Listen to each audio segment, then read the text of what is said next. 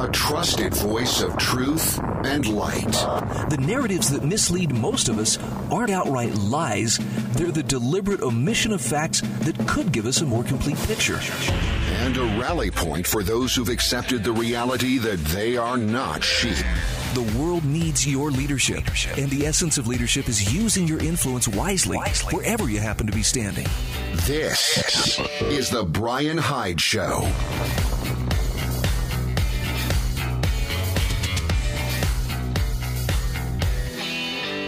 Hey, welcome to the show. We are ready to engage in a little more advanced wrong think because I have one of my advanced wrong thinking pals. Uh, Gary Welch is here with me. Hi, Gary. Hi, Bryan. And, uh, and if there's ever a time to be a wrong thinker, I think it is now that with all the things that are going on and people capitulating to the cancel culture, I think wrong thinkers are are in much demand right now. We should probably go ahead and start right here because I think this is on a lot of people's minds today, and I, frankly, I do want to get some more of your take on this. Gary and I both kind of teed off before we ever opened up the mics about uh, Dr. Seuss. Six Dr. Seuss books apparently are are being uh, withdrawn by whoever manages the Seuss properties, and it's because of they're saying. Uh, racist and stereotypical, insensitive uh, stereotype, uh, you know, uh, insults or pictures that, that appeared in them. And if you're really looking for offense, yes, you know what the the Chinaman depicted with chopsticks and the ponytail and everything. Um, in I, to think that I saw it on Mulberry Street, yeah, you could probably take offense, or you could just let it go right past you, like kids did who never saw anything offensive about Chinese people and just simply realized, you know, they're they're depicting a whole different cast of characters. I don't know. Maybe the kids have it all wrong. They should be more wound up about this. What do you think? Well, maybe we had it all wrong because as I was telling you, I I read those books to my kids hundreds of times. I cannot tell you how many times my kids they loved those books and I had to read it to them. Mm-hmm. I never caught it. I never saw anything in it that I thought was overly offensive. And yes, I did see that, but I saw it as just simply, you know, he he characterized white people too in that. I mean, you know, look at the way the girls and the guys look in that, the the the people and the animals and everything. It was just a character because everything in the book was a character. Yep. So how can you sit there and say, okay, he's he's he's demonizing these certain people? But remember, this, this, this is the same school of thought that apparently looked at the shape of the stage at CPAC and saw some ancient Nazi ruin or some ancient ruin that was a Nazi symbol. Um, I, I looked up the specific ruin they were talking about. I've never seen it before in my life. Maybe maybe I don't spend enough time, you know, studying Norse mythology, but apparently that was uh, that was what they said. The, the shape of the the stage at CPAC, it was an actual white supremacist symbol. They're not even hiding it anymore, Gary.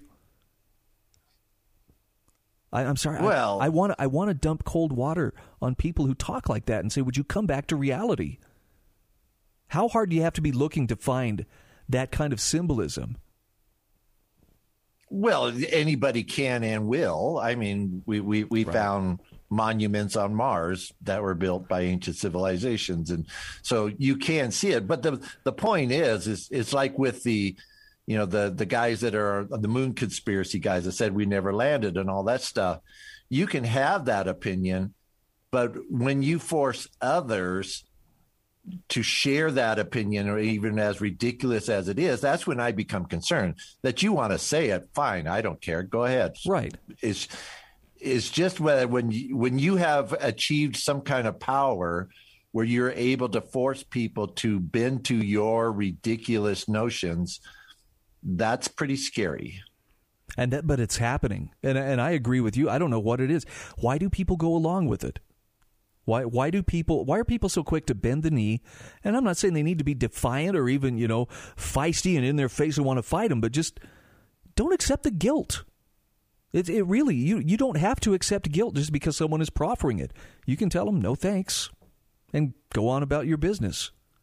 But I guess uh, I don't know. Maybe maybe there, there, are too many ways for us to be vulnerable, to be doxxed. You know, to well, I'm going to approach your employer. I'm going to make sure that you lose your job because that seems to be the pattern they're following. So has the cancel culture raised such a a level of of repercussions for not not thinking the way they want you to think that they have achieved the results of compliance now that we we do comply because of fear? I think a lot of people do. And, and, I mean, think about this. When's, when's the last time you were having a conversation in public and you wanted to say something, but you found yourself looking to see if anybody's standing close because what you had to say might be construed as politically incorrect? Yeah, I can't, I can't I mean, be I can't be the only person who does this. And I mean, I'm I'm not going around looking for reasons to offend anybody, but sometimes if you're going to speak plainly, you know, people are going to they're going to disagree. That's it's it's what they do with it. And I I agree with you, Gary. When it's when people get around to forcing each other, but but the thing that makes it so dangerous is it's it's always changing. I think it was I'm trying to remember who it was. Um, the the apostle Paul wrote a letter, and I can't remember to if it was to the Corinthians or whom, but he. I know he said the words to the pure, all things are pure, but to, to the defiled, nothing is pure, because even their, their hearts are defiled and and I'm I'm paraphrasing a little bit here, but you get the point that he's making. People who see life through a lens of impurity or everything is defiled, everything is racist, they find it everywhere they look because it's that's actively what drives them. People who are looking at life through a different lens and aren't looking for offense and aren't looking to put down or marginalize other people, that's that's not how they think. They don't they're you know, so so what can we do? We accuse them of microaggressions. What? Gary, right. you, you asked where I'm from. Huh.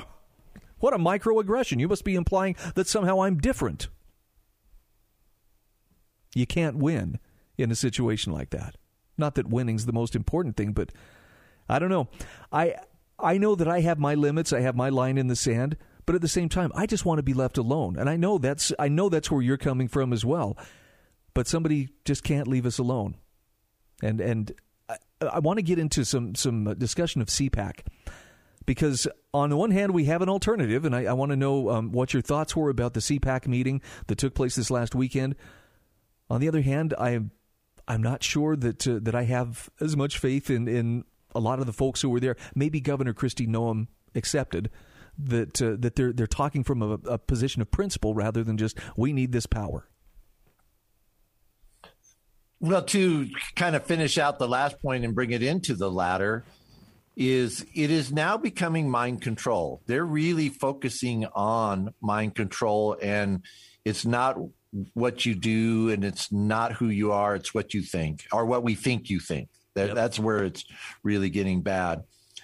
And what I find is there is no wrong thinkers in the leadership level. So at the CPAC Republican Party main leadership, I saw no wrong think. And, and CPAC used to be a place for that. It used to be one of the, the main forums for people to speak out against the insanity. And I did not see that this year. I did not see it last year. I, I just I saw everybody just basically lining up so give me some examples. What what kind of things did you hear that would indicate that uh, um, these these folks are, are maybe a little too eager to embrace the system? Donald Trump embracing the GOP. Wow. And that's a big one, right? Because okay, so I have to ask you: is is he the hope of the GOP? No, they don't want him to be the hope. Right. They ruined him. They tried to destroy him. His own party. Come on. But does does he have the kind of influence within the GOP? I mean, there were a lot of GOP voters who voted for him. Um, yeah.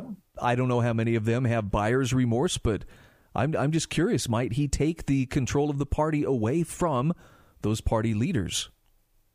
I think he thinks so. That he can be the big reformer, the great reformer.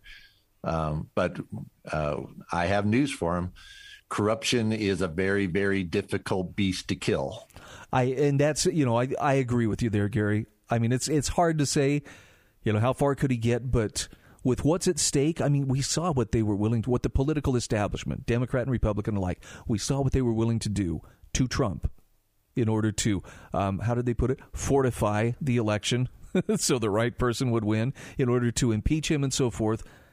Yeah, he's. Uh, I, I don't know.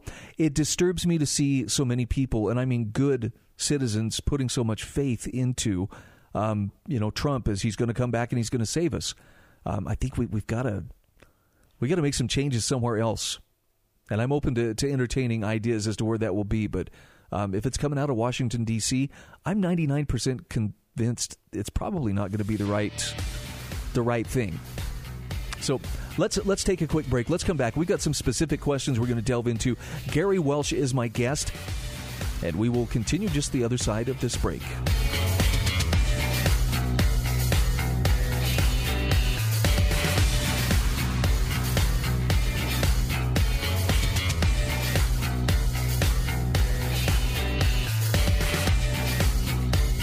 This is The Bryan Hyde Show.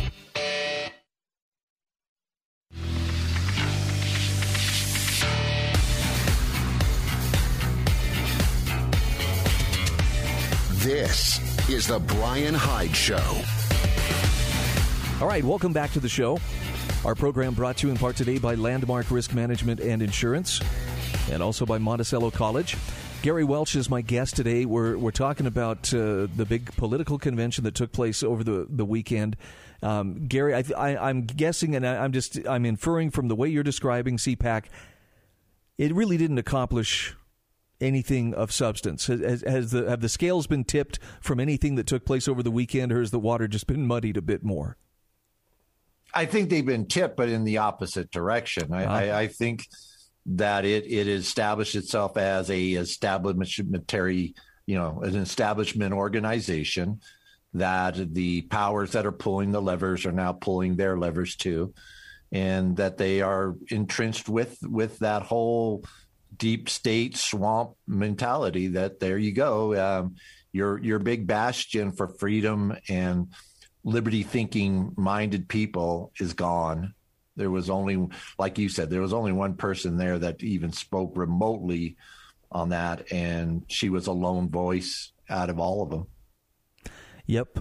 So uh, let's let's talk a little bit then for people who are are not willing to put their faith in the system there.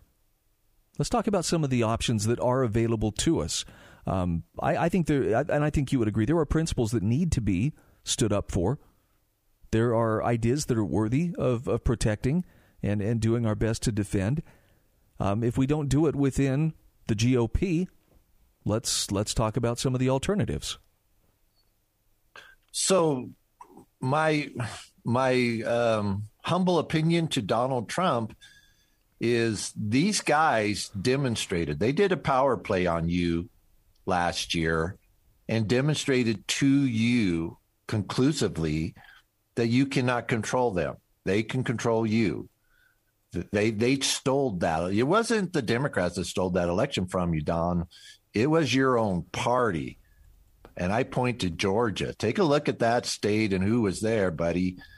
That was your state. And then when the impeachment trial came up, who was there supporting that? It wasn't the Democrats, it was your own party, that deep state apparatus. They took that election away from you. And that was them demonstrating to you you're not the rebel you think you are. You do not have the power to to run this party. There is no reforms. And and this is the status in the case in every corrupt organization. Trying to reform it from within, it's never worked. I'll just come out and say it. It has never ever worked in the entire history of human civilization.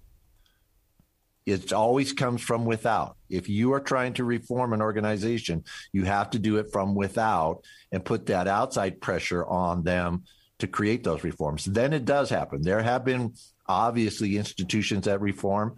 Um, the Catholic Church is one of the better examples of that, of, of, of having gone into a state of and I don't want to sound like um, you know I'm being attacking of them. I'm not, but they went through a state of of what you and might call corruption, and there were plenty of reformers trying to reform from within at that time. Over and over again, we saw them rise up within the church to try to make those reforms. It was only when Lutheranism took off and the Protestant movement started that we actually saw the reforms of the Catholic Church. And it did reform and it became better because of it. But it never would have happened from just purely within. It had to take an outside force. So where do you see that that out for outside force uh, coming from, or what's what's the likely source going to be in our time? So one of the things I'd like to kill uh, is this misconception that it can be done without a political party. I am sorry, that is never ever going to happen. It has never happened in the world again. Same thing. There's never been an organization, institution that once become corrupted, reforms from within.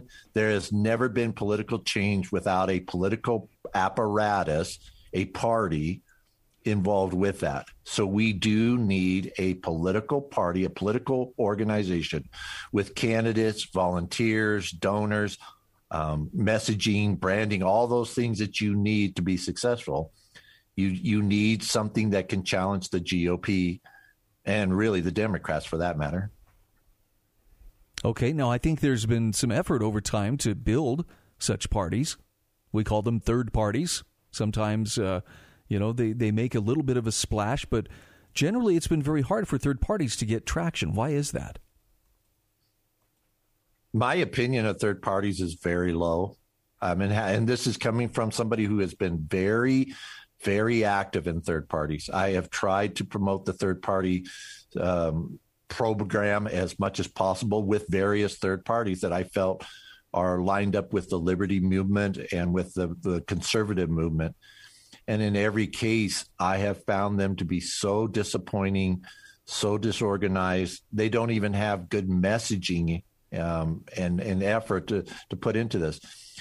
And I think the biggest thing is because everybody buys into the big two, the the Democrats and the Republicans, and they just bought into this is the way it is that that if you want to be successful, you have to act like a Republican and you have to act like the Democrats and you have to do the things that the Republican Party does because that's what it takes to be successful.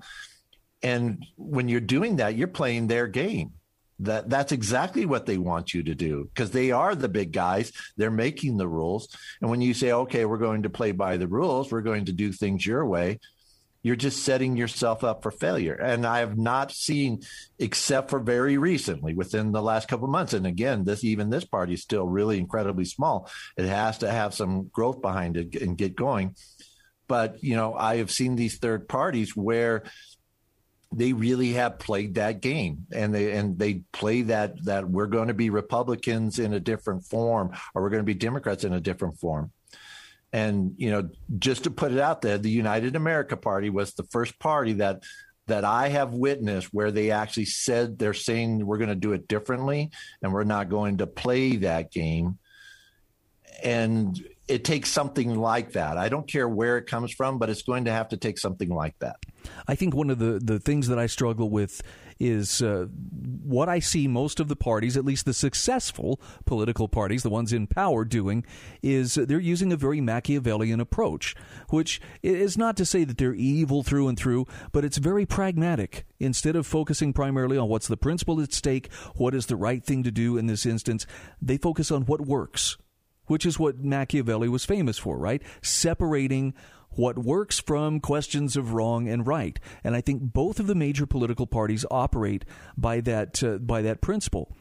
Now, Gary, I have to ask you: Does that give them an unfair advantage when other parties come along that would, would provide a credible alternative, but these these other parties are um, handicapped, if you will, by the fact that they they won't, you know, use that by any means necessary approach? Oh, absolutely. But that's the whole thing that that that happens with any entrenched into institution. It happens with incumbents all the time. They are absolutely going to take advantage of the power that they have and the abilities that they have to control the outcomes. And again, let me go right back to the Donald Trump election. That was nothing more than the GOP hierarchy, the, the people behind the scenes that you do not know about, but who have the real power telling Donald Trump, demonstrating to him, we have the power. We are going to use everything within our power to stop you. That's a scary thought, and yet I I can't say that I, I could deny the plausibility of that that being the case. Clearly, there's a great deal that's at stake here, and uh, you know, I just don't I don't underestimate human nature to do whatever they think they need to do in order to hang on to power. So I think that that's likely what was done. And again, this brings us back to one of the bigger questions, which is okay, so if that's what they're doing, what can we do? And we'll explore that in more depth when we continue with Gary Welch, just the other side of this news update.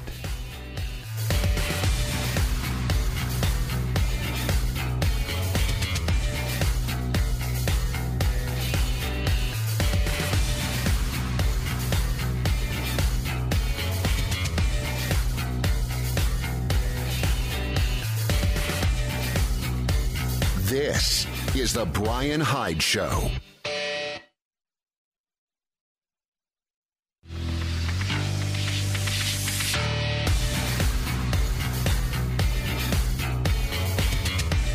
This is The Bryan Hyde Show. Hey, welcome back to the show. Gary Welch is my guest. We are, as usual, solving the problems of the world today. And uh, Gary, there there is any number of directions we could go in terms of, uh, you know. Uh, how do we fix what's what's going on? I'm more and more of the the mindset that I don't know that it can be fixed. I think we can build what comes next, but I'm I'm not sure the system itself is salvageable. I think I perceive that you have a little more optimistic uh, take on this than I do, though. Is, is that true? Absolutely. I've I've always said this that it takes us a little time to get there, but we do get there. We always we always end up for the most part figuring things out. And again, it, it may take a little bit of time.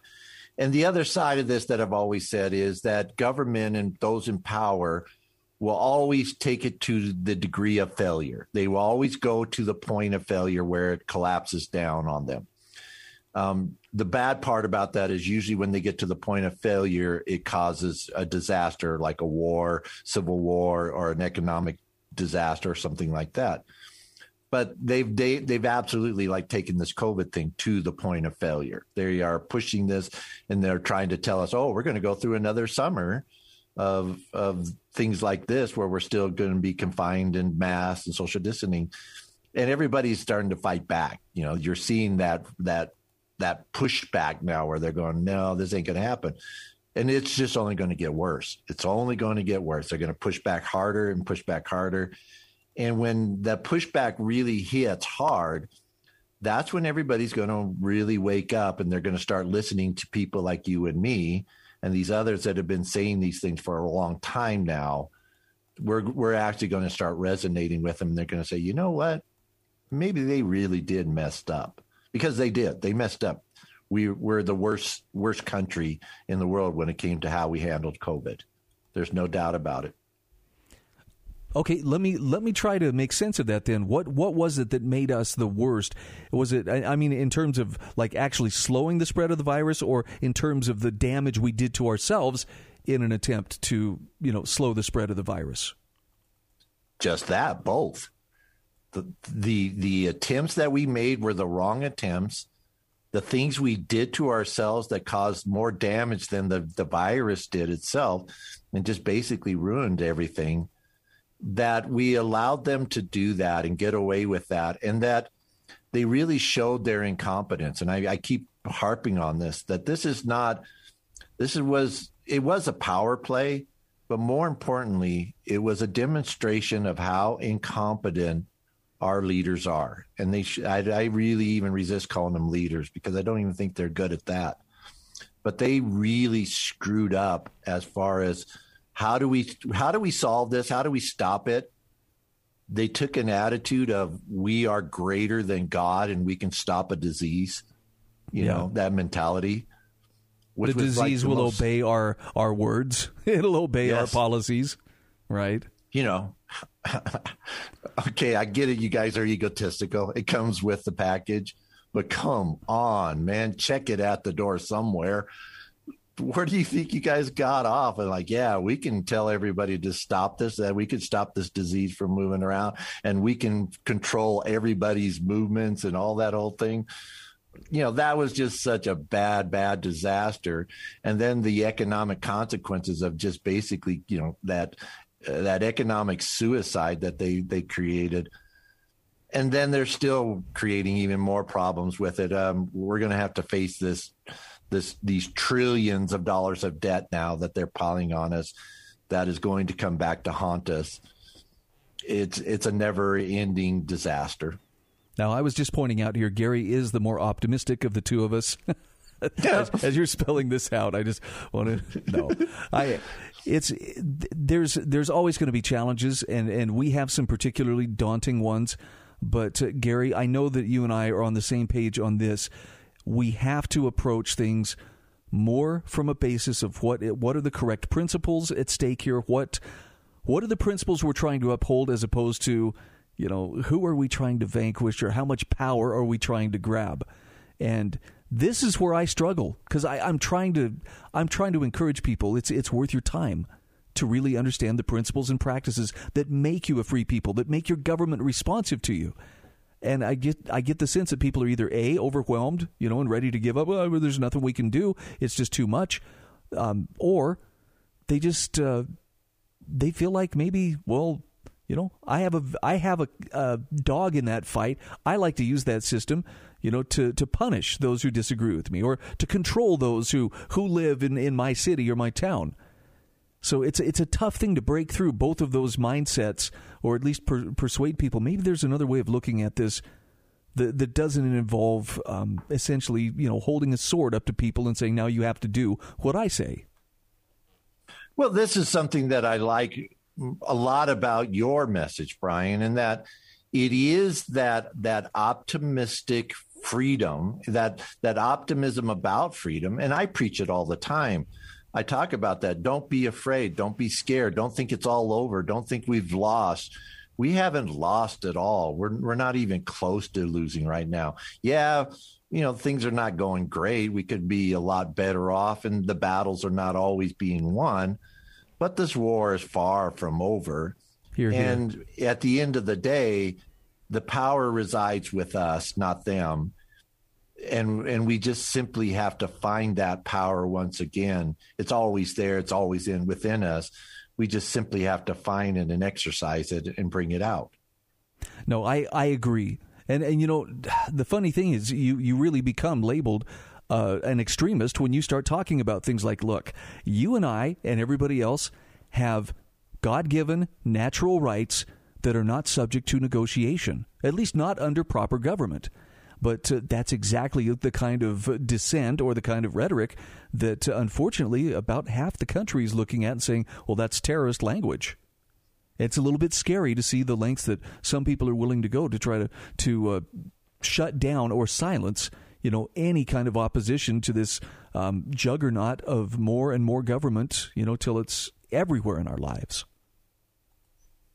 So that's what I'm hoping that we accomplish is to get out that light in the darkness, that to shine a light on on the reality of of who we are, what we are, and what it means to be a human being here on this earth and and talk about those things like our innate rights, our our freedoms that are built within that that desire. And this is something that I have always talked about. I said I've always said the secret weapon that we have is that God has put into us a flame.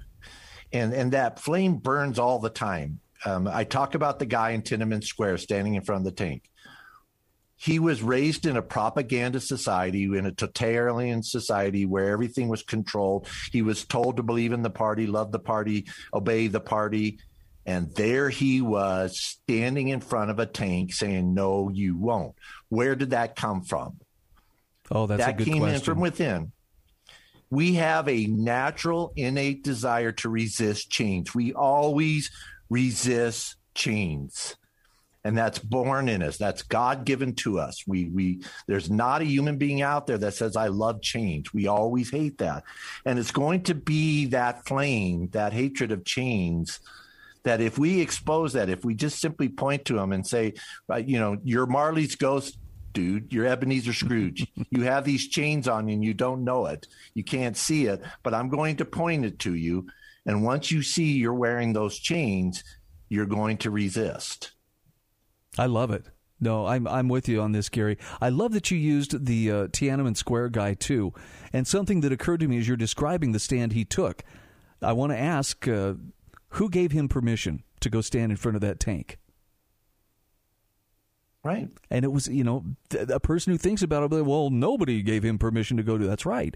He made his legs move. He decided this is as far as it goes without me, you know, doing something, and he made his legs move and stand him in front of that tank. But it was his decision, and that's that's how a free person thinks.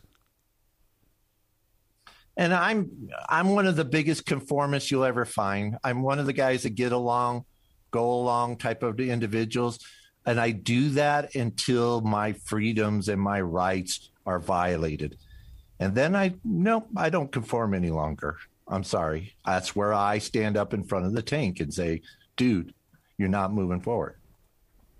So, how do we get people to, to be aware that that, in fact, is a tank lumbering at them rather than just a friendly politician with a handshake and a kiss for the babies? and maybe a sniff if his last name's Biden. Okay, I'll, I'll let that one just hang there. Anyway, we'll take a quick break. Gary Welch is my guest. We are solving the problems of the world we're going to talk a little bit more about uh, COVID. I, I want to believe that uh, you know things are going to relax. Texas opened up today. That's good. When can we start to feel safe again?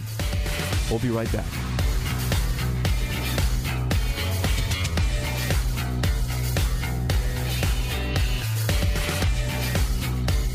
This is the Bryan Hyde Show.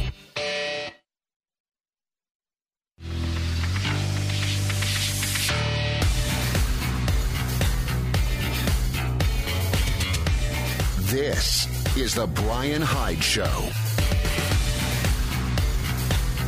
All right, welcome back to the show.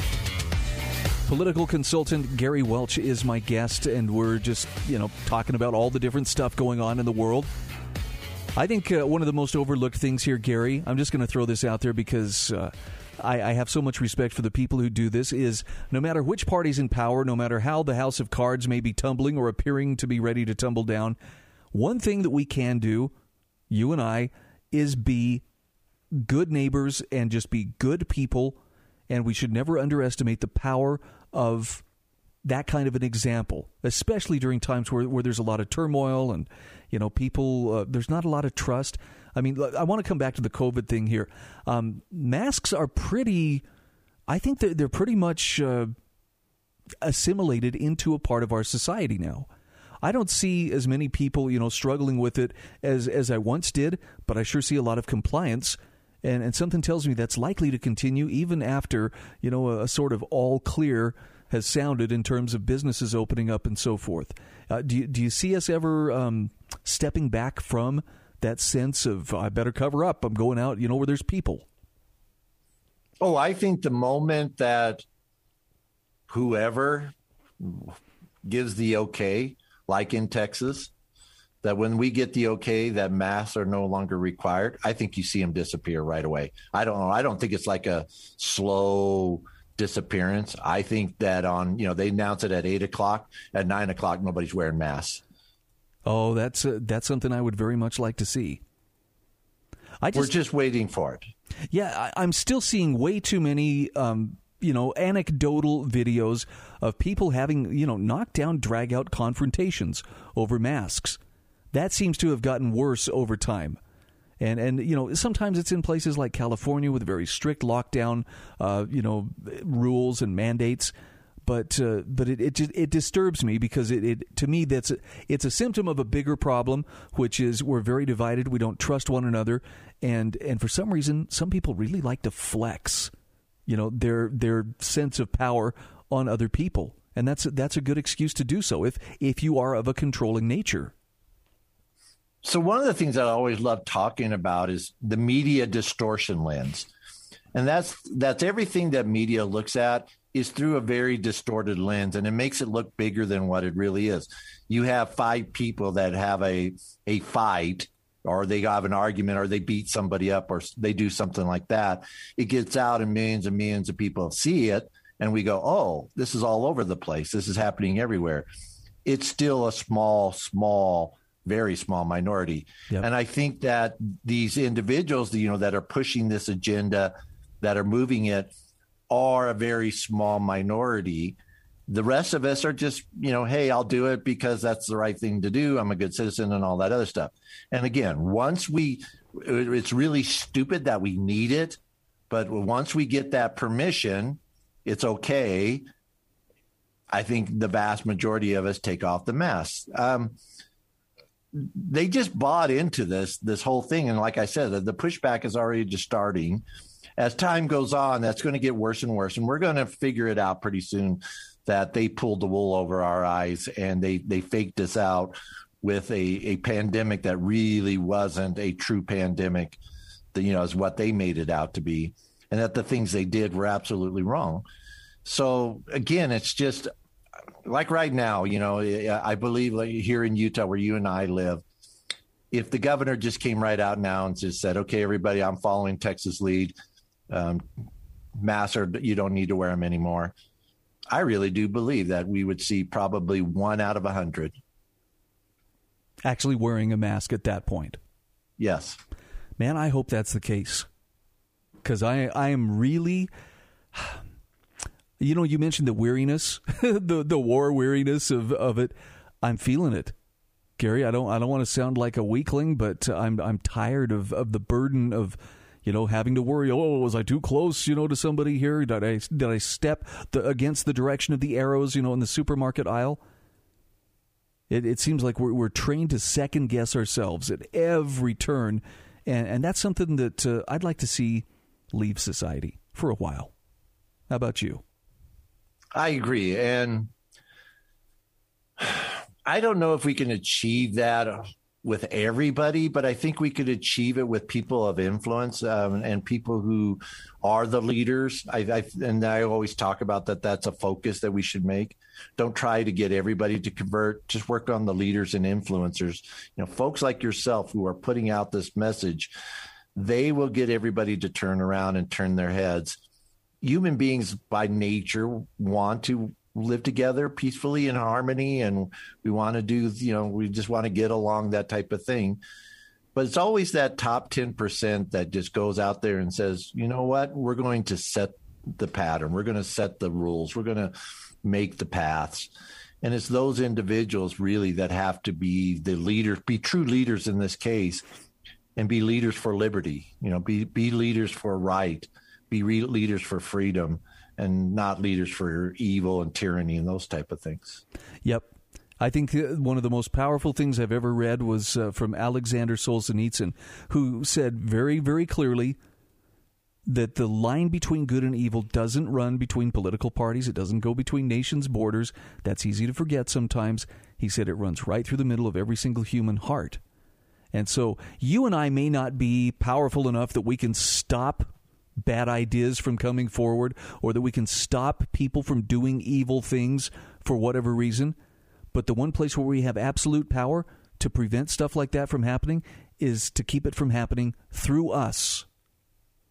And when you think about it, that's a that's a pretty pretty considerable amount of influence that every single person wields everywhere they go in every decision they make. Unfortunately, it doesn't have as uh, uh, as as flashy and, and as good of uh, you know a press coverage as, as what's going on you know in Washington D.C. for instance. There's a lot of pretend, a lot of melodrama. Oh look, yes, we're doing this all for you, but but in the end, it, it really doesn't solve as many problems as it seems to either create or uh, exacerbate. So, one of the things that I've learned in marketing, and this is very much a product of uh, political marketing in particular, is a, is a, a topic called resonance of, of resonating with the people and saying things and doing things that they resonate with. And the idea behind this is if I say something, if I say you need to move in a certain direction and you're already halfway there, you're kind of feeling like, yeah, you know what? I, I'm already kind of wanting to move in that direction. I'm more likely to do so versus in that you are totally opposite saying, no, I absolutely will not do that, getting you to move. And so one of the things that I have been saying is that we should be doing as as what influencers and everybody should be doing is work upon that resonance that we all know and that we all believe in. This is something that 98% of Americans all agree with. And that is your government officials are incompetent. They are stupid. They don't know what they're doing. I can tell that to any American, and only 2% of them are going to argue with me. Okay, fair enough. I was going to say, are you sure you're not being too too kind? yes, exactly. Okay. Yeah, untrustworthy. We we say they're untrustworthy. We say they're incompetent. COVID proves the incompetency beyond it, it, it was a deadly proof I, I always say that everybody who's died since summertime is directly responsible for our government. The things they did, the actions they took, we could have had that. We could have achieved herd immunity way back in the summertime. We could have achieved this scenario where we uh, isolated only those who were vulnerable. The rest of us would have caught it. We might have got sick for a couple of days. Most of us wouldn't have got anything and then this thing is done. You don't need vaccinations because we've already had this immunity built, and this thing ends in the summertime. But they dragged it out, and because of that, hundreds of thousands of more people have died from this thing who wouldn't have done it if they just would have been smart. I am in complete agreement. I'm just hoping that we're learning from it. I know you see it. I think I see it clearly and and I want to help other people see it too, but uh, you know, not at the expense of you know beating them over the head with it, or otherwise, you know, insisting, hey, you either believe this or you know you're dumb. I, and I don't think that I don't think we take that approach, but it just seems like so much of, of what we're we're trying to get out there. Um, there's a counter narrative, or maybe a bunch of counter narratives that just seem to to prevent it from from ever occurring to most people well, there's a topic for another time. We'll talk a little bit more about media and how it uh, alters our perceptions. Gary, great to visit with you as always. I'm always grateful for the opportunity. Okay, let's catch up again next week, same time. That's going to do it for the show. Please stop by my, my website, thebryanhydeshow.com. Take a look at my sponsors. Send a little love their way if you need their product or their service, or you just want to tell them, hey, thank you for sponsoring the show.